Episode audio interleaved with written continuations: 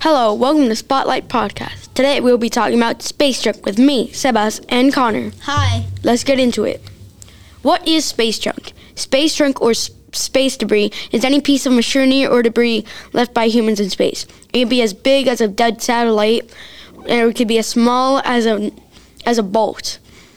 It can not so fun fact time. Some hu- man human man-made junk is left on the moon too. How did it start? Space junk started as the result of us launching objects from Earth and it remains in orbit until it re enters the atmosphere and burns up or stays up there and causes threats to satellites.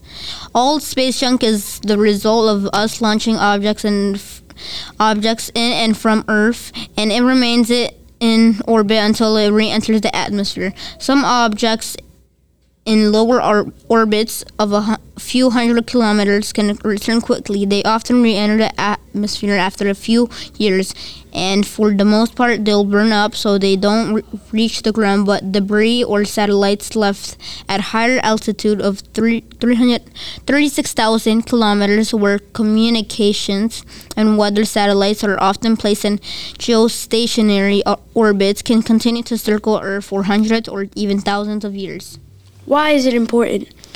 When space debris impacts Earth's environment and the atmosphere, it releases a chemical which damage, damages the ozone layer and can, which is also very threat, threatening. And also, the debris post, poses a threat to future launches and space exploration could be very bad for human.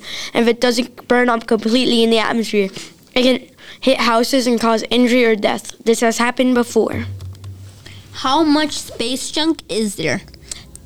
36,500 objects larger than 10 centimeters, 1 million objects between 1 centimeter to 10 centimeters, and an extraordinary 130 million objects between 1 millimeter to 1 centimeter. This can be devastating to satellites, rockets, and humans. What can we do to stop it? We can't do anything to stop space junk, but big space organization like NASA or the United States Space Force can make machines that can capture the space junk and send it into the atmosphere, or can thing, do other things like remove it from the atmosphere.